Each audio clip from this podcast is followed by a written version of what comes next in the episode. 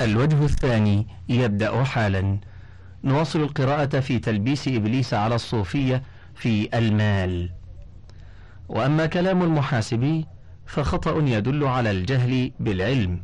وقوله إن الله عز وجل نهى عباده عن جمع المال. وأن رسول الله صلى الله عليه وسلم نهى أمته عن جمع المال فهذا محال. إنما النهي عن سوء القصد بالجمع أو عن جمعه من غير حله.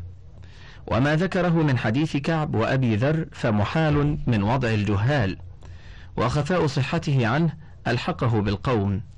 حاشية أي ألحق أبا حامد الغزالي بالمتصوفة. انتهت الحاشية. وقد روي بعض هذا وإن كان طريقه لا يثبت. وعن أبي ذر أنه جاء يستأذن على عثمان فأذن له وبيده عصا. فقال عثمان يا كعب إن عبد الرحمن توفي وترك مالا فما ترى فيه. فقال إن كان يصل فيه حق الله تعالى فلا بأس به. فرفع أبو ذر عصاه فضرب كعبة وقال سمعت رسول الله صلى الله عليه وسلم يقول ما أحب لو أن لي هذا الجبل ذهب أنفقه ويتقبل مني. أذر خلفي ست أواق. حاشية الأوقية تقدر بالوزن باثني عشر درهما. والدرهم يقدر بثلاثة, بثلاثة جرامات وثمن. انتهت الحاشية. أنشدك الله يا عثمان أسمعت هذا ثلاث مرات. قال نعم. حاشية. سبق الإشارة إلى هذا الحديث وبيان درجته. انتهت الحاشية. قال المصنف وهذا الحديث لا يثبت وابن لهيعة مطعون فيه. قال يحيى لا يحتج بحديثه. والصحيح في التاريخ أن أبا ذر توفي سنة خمس وعشرين وأن عبد الرحمن توفي سنة اثنتين وثلاثين فقد عاش بعد أبي ذر سبع سنين. ثم لفظ ما ذكروه من حديثهم يدل على أن حديثهم موضوع. حاشية جانب ابن الجوزي الصواب عندما جزم بأن أبا ذر توفي سنة خمس وعشرين مع أن كل المصادر التي تحت يدي تؤكد على أنه توفي سنة اثنتين وثلاثين وهي نفس السنة التي توفي فيها عبد الرحمن بن عوف. وإذا كان ابن الجوزي يريد أن يؤكد على ضعف ما ذكره الحارث المحاسبي فإن سند ما قيل يفضح متنه. انظر البداية والنهاية. الجزء السابع في الصفحة الثمانين والمئة. أسد الغابة. الجزء الأول الصفحة السابعة والخمسون والثلاثمائة. تذكرة الحفاظ الجزء الأول صفحة السابعة عشرة الإصابة الجزء الرابع الصفحة الثالثة والستون. خلاصة تهذيب الكمال الصفحة الثامنة والثلاثون وانتهت الحاشية. ثم لفظ ما ذكروه من حديثهم يدل على أن حديثهم موضوع. ثم كيف تقول الصحابة رضي الله عنهم إنا نخاف على عبد الرحمن؟ أليس الإجماع منعقدا على إباحة جمع المال من حله؟ فما وجه الخوف مع الإباحة؟ أو يأذن الشرع في شيء يعاقب عليه؟ هذا قلة فهم وفقه. ثم تعلقه بعبد الرحمن وحده دليل على أنه لم يسر سير الصحابة فإنه قد خلف طلحة ثلاثمائة بهار في كل بهار ثلاثة قناطير والبهار الحمل. وكان مال الزبير خمسين ألف ألف ومائتي ألف. وخلف ابن مسعود رضي الله عنه تسعين ألفا وأكثر الصحابة كسبوا الأموال وخلفوها ولم ينكر أحد منهم على أحد. وأما قوله إن عبد الرحمن يحبو حبوا يوم القيامة فهذا دليل على أنه لا يعرف الحديث. أو كان هذا مناما وليس هو في اليقظة. أعوذ بالله من أن يحبو عبد الرحمن في القيامة. أفترى من يسبق إذا حبى عبد الرحمن بن عوف وهو من العشرة المشهود لهم بالجنة. ومن أهل بدر المغفور لهم ومن أصحاب الشورى. ثم الحديث يرويه عمارة بن زاذان. قال البخاري ربما اضطرب حديثه. وقال أحمد يروي عن أنس أحاديث مناكير. وقال أبو حاتم الرازي لا يحتج به. وقال الدار قطني ضعيف. عن أنس رضي الله عنه قال بينما عائشة رضي الله عنها في بيتها سمعت صوتا في المدينة فقالت ما هذا؟ قالوا عير لعبد الرحمن بن عوف قدمت من الشام تحمل من كل شيء. قال وكانت سبعمائة بعير فارتجت المدينة من الصوت. فقالت عائشة رضي الله عنها سمعت رسول الله صلى الله عليه وسلم يقول قد رأيت عبد الرحمن بن عوف يدخل الجنة حبوا فبلغ ذلك عبد الرحمن بن عوف فقال إن استطعت لأدخل لأدخلنها قائمة فجعلها بأقتابها وأحمالها في سبيل الله عز وجل حاشية. الأقتاب مفردها قتب وهو الرحل الصغير على قدر سنام البعير. وهذا الحديث إسناده ضعيف. ابن الجوزي في الموضوعات في الجزء الثاني صفحة الثالثة عشرة. ابن كثير البداية والنهاية الجزء السابع صفحة التاسعة والسبعون والمئة. وانظر الحديث القيم لابن القيم في كتاب عدة الصابرين وذخيرة الشاكرين بتحقيقنا مكتبة القرآن حول هذا الحديث بل حول هذا الموضوع حيث عقد فصلا طويلا له بعنوان في الحكم بين الفريقين والفصل بين الطائفتين من الصفحة الخامسة والأربعين والمئة إلى الخامسة والخمسين والمئة وانتهت الحاشية. وقوله ترك المال الحلال أفضل من جمعه ليس كذلك. بل متى صح القصد فجمعه أفضل بلا خلاف عند العلماء. والحديث الذي ذكره عن رسول الله صلى الله عليه وسلم من أسف على دنيا فاتته إلى آخره محال. حاشية سبق تخريجه. انتهت الحاشية. ما قاله رسول الله صلى الله عليه وسلم قط؟ وقوله هل تجد في دهرك حلالا؟ فيقال له وما الذي أصاب الحلال؟ والنبي صلى الله عليه وسلم يقول الحلال بين والحرام بين. حاشية؟ سبق تخريجه. انتهى. أترى يريد بالحلال وجود حبة منذ خرجت من المعدن ما تقلبت في شبهة؟ هذا يبعد وما طولبنا به. بل لو باع المسلم يهوديا كان الثمن حلالا بلا شك. هذا مذهب الفقهاء. وأعجب لسكوت أبي حامد بل لنصرته ما حكى. وكيف يقول إن فقد المال أفضل من وجوده وإن صرف إلى الخيرات. ولو ادعى الإجماع على خلاف هذا لصح ولكن تصوفه, تصوفه غير فتواه. وعن المروزي قال سمعت رجلا يقول لأبي عبد الله إني في كفاية. فقال إلزم السوق تصل به الرحم وتعود المرضى. وقوله ينبغي للمريد أن يخرج من ماله قد بينا أنه إن كان حراما أو فيه شبهة أو إن يقنع هو باليسير أو بالكسب جاز له أن يخرج منه وإلا فلا وجه لذلك. وأما ثعلبة فما ضره المال إنما ضره البخل بالواجب. وأما الأنبياء فقد كان لإبراهيم عليه الصلاة والسلام زرع ومال ولشعيب ولغيره. وكان سعيد بن المسيب رضي الله عنه يقول لا خير في من لا يطلب المال يقضي به دينه ويصون به عرضه ويصل به رحمه. فإن مات تركه ميراثا لمن بعده. وخلف ابن المسيب أربعمائة دينار. وقد ذكرنا ما خلفت الصحابة. وقد خلف سفيان الثوري رضي الله عنه مئتين. وكان يقول المال في هذا الزمان سلاح. وما زال السلف يمدحون المال ويجمعونه للنوائب وإعانة الفقراء. وإنما تجافاه قوم منهم إيثارا للتشاغل بالعبادات. وجمع الهمم فقنعوا باليسير. ولو قال هذا القائل إن التقلل منه أولى قرب الأمر.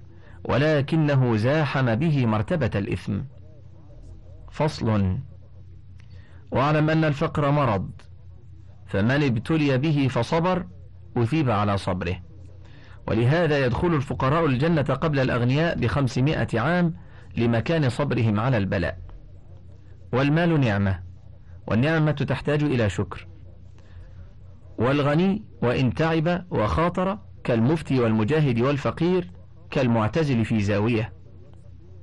وقد ذكر أبو عبد الرحمن السلمي في كتاب سنن الصوفية باب كراهية أن يخلف الفقير شيئا فذكر حديث الذي مات من أهل الصفة وخلف دينارين. فقال رسول الله صلى الله عليه وسلم كيتان. حاشية؟ صحيح. أحمد في المسند. الجزء الأول الصفحة الحادية بعد المئة السابعة والثلاثون بعد المئة الثامنة والثلاثون والمئة الحادية والعشرون والأربعمائة السابعة والخمسون والأربعمائة. الجزء الخامس صفحة الثانية والخمسون والمئتان والثالثة والخمسون والمئتان. والتبريزي في المشكاه برقم اثنين ومئتين بعد خمسة الآلاف وانتهت الحاشية. قال المصنف وهذا احتجاج من لا يفهم الحال فإن ذلك الفقير كان يزاحم الفقراء في أخذ الصدقة.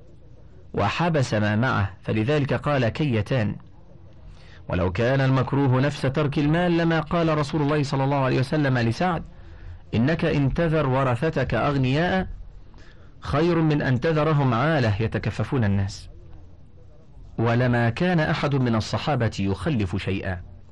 وقد قال عمر بن الخطاب رضي الله عنه حث رسول الله صلى الله عليه وسلم على الصدقة فجئت بنصف مالي.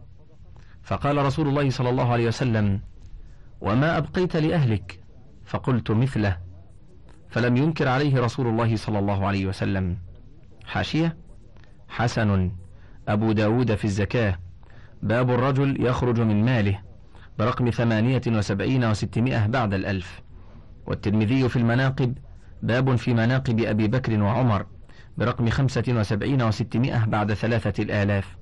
والتبريزي في المشكاة. برقم واحد وعشرين بعد ستة الآلاف. وانتهت الحاشية. قال ابن جرير الطبري وفي هذا الحديث دليل على بطلان ما يقوله جهلة المتصوفة أن ليس للإنسان ادخار شيء في يومه لغده وأن فاعل ذلك قد أساء الظن بربه ولم يتوكل عليه حق توكله. حاشية. محمد بن جرير ابن يزيد ابن كثير من غالب ولد سنة أربع وعشرين ومائتين روى الكثير عن الجم والغفير. رحل إلى الآفاق في طلب الحديث صنف التاريخ الحافل وله التفسير الكامل وغير ذلك من المصنفات النافعة. مكث أربعين سنة يكتب في كل يوم أربعين ورقة. استوطن بغداد وأقام بها إلى أن توفي سنة عشر وثلاثمائة. البداية والنهاية الجزء الحادي عشر صفحة الخامسة والأربعون والمئة إلى السابعة والأربعين والمئة انتهت الحاشية. قال ابن جرير وكذلك قوله عليه الصلاة والسلام اتخذوا الغنم فإنها بركة. حاشية؟ صحيح. السيوطي في الجامع الصغير في الجزء الأول الصفحة الثامنة. صحيح الجامع برقم 82 السلسلة الصحيحة برقم 73 وسبعمائة. وانتهت الحاشية. فيه دلالة على فساد قول من زعم من المتصوفة أنه لا يصح لعبد التوكل على ربه. إلا بأن يصبح ولا شيء عنده من عين ولا عرض ويمسي كذلك. ألا ترى كيف ادخر رسول الله صلى الله عليه وسلم لأزواجه قوت سنة؟ حاشية. صحيح. البخاري في النفقات. باب حبس الرجل قوت سنة على أهله. الجزء التاسع الصفحة الثانية عشرة بعد الأربعمائة والثالثة عشرة بعد الأربعمائة. مسلم في الجهاد. باب حكم الفيء. من الثامنة والأربعين إلى الخمسين وانتهت الحاشية. فصل. وقد خرج أقوام من أموالهم الطيبة ثم عادوا يتعرضون للأوساخ ويطلبون. وهذا لأن حاجة الإنسان لا تنقطع والعاقل يعد للمستقبل. وهؤلاء مثلهم في إخراج المال عند بداية تزهدهم. مثل من روى في طريق مكة فبدد الماء الذي معه. والحديث بإسناد عن جابر بن عبد الله قال قدم أبو حسين السلمي بذهب من معدنهم فقضى دينا كان عليه وفضل معه مثل بيضة الحمامة. فأتى بها رسول الله صلى الله عليه وسلم فقال يا رسول الله ضع هذه حيث أراك الله أو حيث رأيت. قال فجاءه عن يمينه فأعرض عنه ثم جاءه عن يساره فأعرض عنه. ثم جاءه من بين يديه فنكس رسول الله صلى الله عليه وسلم رأسه. فلما أكثر عليه أخذها من يديه فحاذفه بها لو أصابته لعقرته ثم أقبل عليه رسول الله صلى الله عليه وسلم فقال يعمد أحدكم إلى ماله فيتصدق به ثم يقعد فيتكفف الناس وإنما الصدقة عن ظهر غنى وابدأ بمن تعول. حاشية انظر الحديث التالي. انتهت الحاشية. وقد رواه أبو داود في سننه من حديث محمود بن لبيد عن جابر بن عبد الله وقال كنا عند رسول الله صلى الله عليه وسلم إذ جاءه رجل بمثل البيضة من ذهب فقال يا رسول الله أصبت هذه من معدن فخذها في صدقة ما أملك غيرها. فأعرض عنه رسول الله صلى الله عليه وسلم. ثم أتاه من قبل ركنه الأيمن فقال مثل ذلك. فأعرض عنه. ثم أتاه من قبل ركنه الأيسر فأعرض عنه رسول الله صلى الله عليه وسلم. ثم أتاه من خلفه فأخذها رسول الله صلى الله عليه وسلم فحذفه بها. فلو أصابته لأقصعته أو لعقرت فقال رسول الله صلى الله عليه وسلم يأتي أحدكم بما يملك فيقول هذه صدقة ثم يقعد يتكفف الناس. خير الصدقة ما كان عن ظهر غنى حاشية ضعيف. أبو داود في الزكاة. باب الرجل يخرج من ماله برقم ثلاثة وسبعين وستمائة بعد الألف. والحاكم في المستدرك.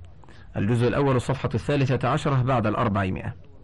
وضعيف الجامع برقم خمسة وعشرين وأربعمائة بعد ستة الآلاف. وانتهت الحاشية. وفي رواية أخرى خذ عنا مالك لا حاجة لنا به. حاشية. ضعيف أبو داود في الزكاة باب الرجل يخرج برقم أربعة وسبعين وستمائة بعد الألف. انتهت الحاشية. وروى أبو داود من حديث أبي سعيد الخدري رضي الله عنه قال دخل رجل المسجد فأمر رسول الله صلى الله عليه وسلم أن يطرحوا ثيابا فطرحوا فأمر له منها بثوبين ثم حث على الصدقة فجاء فطرح أحد الثوبين فصاح به خذ ثوبك. حاشية؟ صحيح.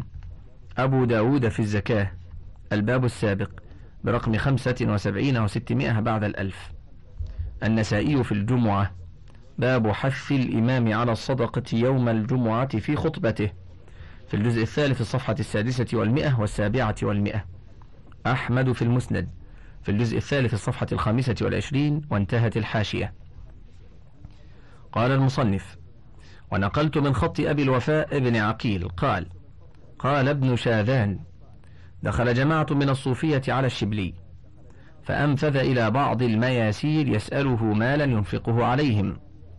فرد الرسول وقال يا أبا بكر أنت تعرف الحق فهلا طلبت منه؟ فقال للرسول ارجع إليه وقل له الدنيا سفلة أطلبها من سفلة مثلك. وأطلب الحق من الحق. فبعث إليه بمئة دينار. قال ابن عقيل إن كان أنفذ إليه المئة دينار للافتداء من هذا الكلام القبيح وأمثاله فقد أكل الشبلي الخبيث من الرزق وأطعم أضيافه منه.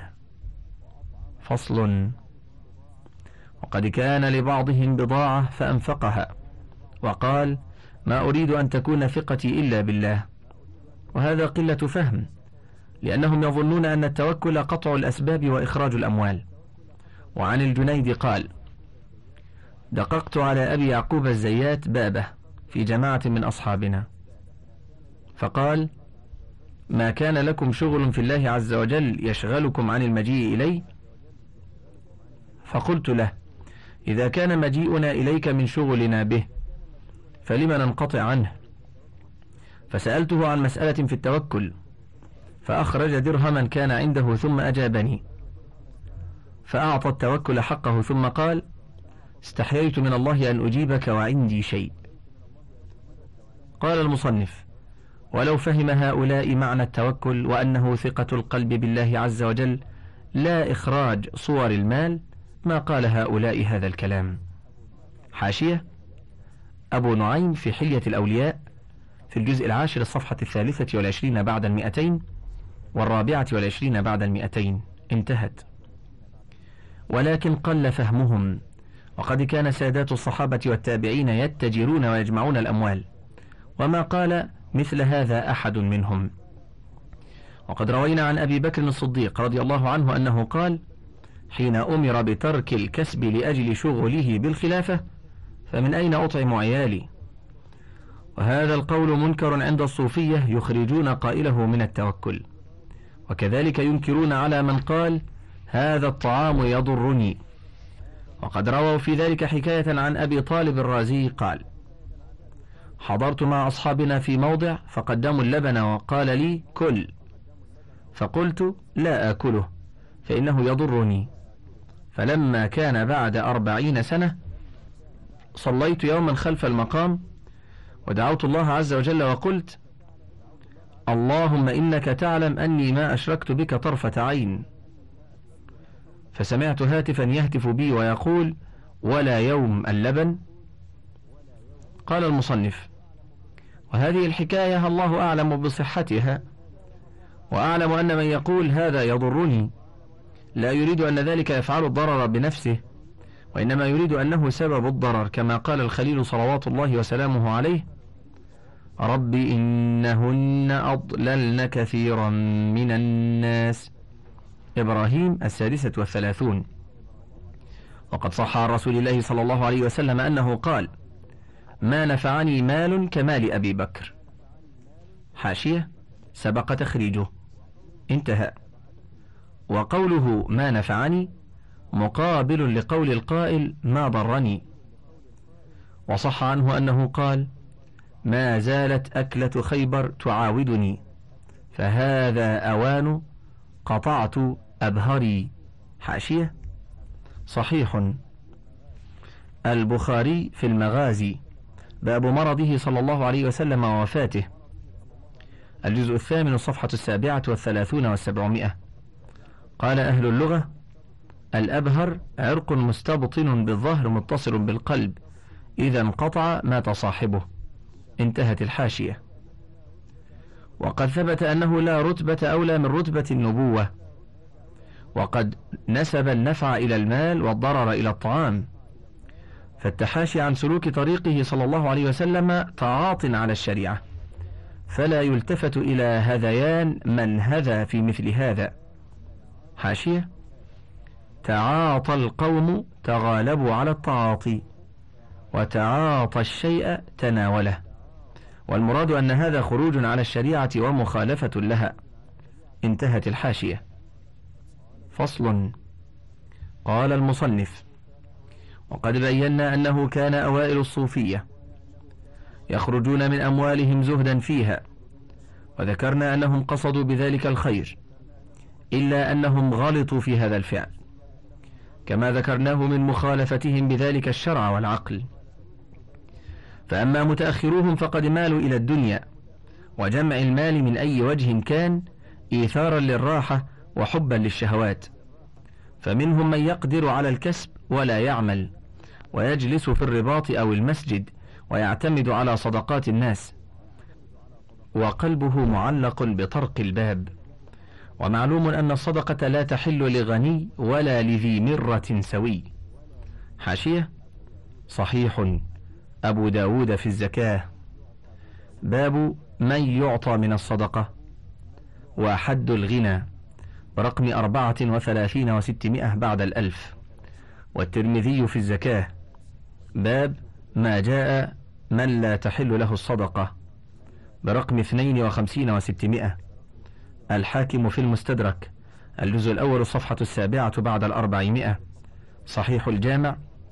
برقم واحد وخمسين ومائتين بعد سبعة الآلاف. المرة القوة والشدة. والسوي صحيح الأعضاء. وانتهت الحاشية. ولا يبالون من بعث إليهم فربما بعث الظالم والماكس فلم يردوه. وقد وضعوا في ذلك بينهم كلمات. منها تسمية ذلك بالفتوح. ومنها أن رزقنا لا بد أن يصل إلينا. ومنها أنه من الله فلا يرد عليه ولا نشكر سواه. وهذا كله خلاف الشريعة وجهل بها وعكس ما كان السلف الصالح عليه. فإن النبي صلى الله عليه وسلم قال الحلال بين والحرام بين وبينهما مشتبهات لا يعلمهن كثير من الناس فمن اتقى الشبهات فقد استبرأ لدينه وعرضه. وقد قاء أبو بكر الصديق رضي الله عنه من أكل الشبهة. حاشية. قاء ما أكل قيئا ألقاه من فمه فهو قائن. انتهت الحاشية. وكان الصالحون لا يقبلون عطاء ظالم ولا ممن في ماله شبهة. وكثير من السلف لم يقبل صلة الإخوان عفافا وتنزها. وعن أبي بكر المروزي قال ذكرت لأبي عبد الله رجلا من المحدثين فقال رحمه الله أي رجل كان لولا خلة واحدة ثم سكت؟ ثم قال ليس كل الخلال يكملها الرجل. فقلت له أليس كان صاحب سنة؟ فقال لعمري لقد كتبت عنه ولكن خلة واحدة كان لا يبالي ممن أخذ.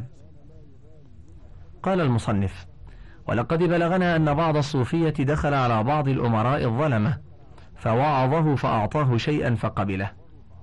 فقال الأمير كلنا صيادون وإنما الشباك تختلف. ثم أين هؤلاء من الأنفة من الميل للدنيا؟ فإن النبي صلى الله عليه وسلم قال اليد العليا خير من اليد السفلى. حاشية؟ صحيح. البخاري في الزكاة. باب لا صدقة إلا عن ظهر غنى. في الجزء الثالث الصفحة السادسة والأربعين بعد الثلاثمائة. ومسلم في الزكاة. باب بيان أن اليد العليا خير من إلى آخره برقم أربعة وتسعين وانتهت الحاشية. واليد العليا هي المعطية. هكذا فسره العلماء. وهو الحقيقة. وقد تأوله بعض القوم فقال العليا هي الآخذة. قال ابن قتيبة ولا أرى هذا إلا تأويل قوم استطابوا السؤال. حاشية أطلق قوم من المتصوفة أن اليد الآخذة أفضل من المعطية مطلقا. وقد حكى ابن قتيبة في غريب الحديث ذلك عن قوم ثم قال وما أرى هؤلاء إلا قوما استطابوا السؤال فهم يحتجون للدناءة. ولو جاز هذا لكان المولى من فوق هو الذي كان رقيقا. فأعتق. والمولى من أسفل هو السيد الذي أعتقه. انتهى. فتح الباري بشرح صحيح البخاري لابن حجر في الجزء الثالث في الصفحة التاسعة والأربعين بعد الثلاثمائة والخمسين بعد الثلاثمائة. انتهت الحاشية. فصل قال المصنف ولقد كان أوائل الصوفية ينظرون في حصول الأموال من أي وجه ويفتشون عن مطاعمهم. سئل أحمد بن حنبل عن السري السقطي فقال الشيخ المعروف بطيب المطعم. وقال السري صحبت جماعة إلى الغزو فاكترينا دارا فنصبت فيها تنورا فتورعوا عن أن يأكلوا من خبز ذلك التنور.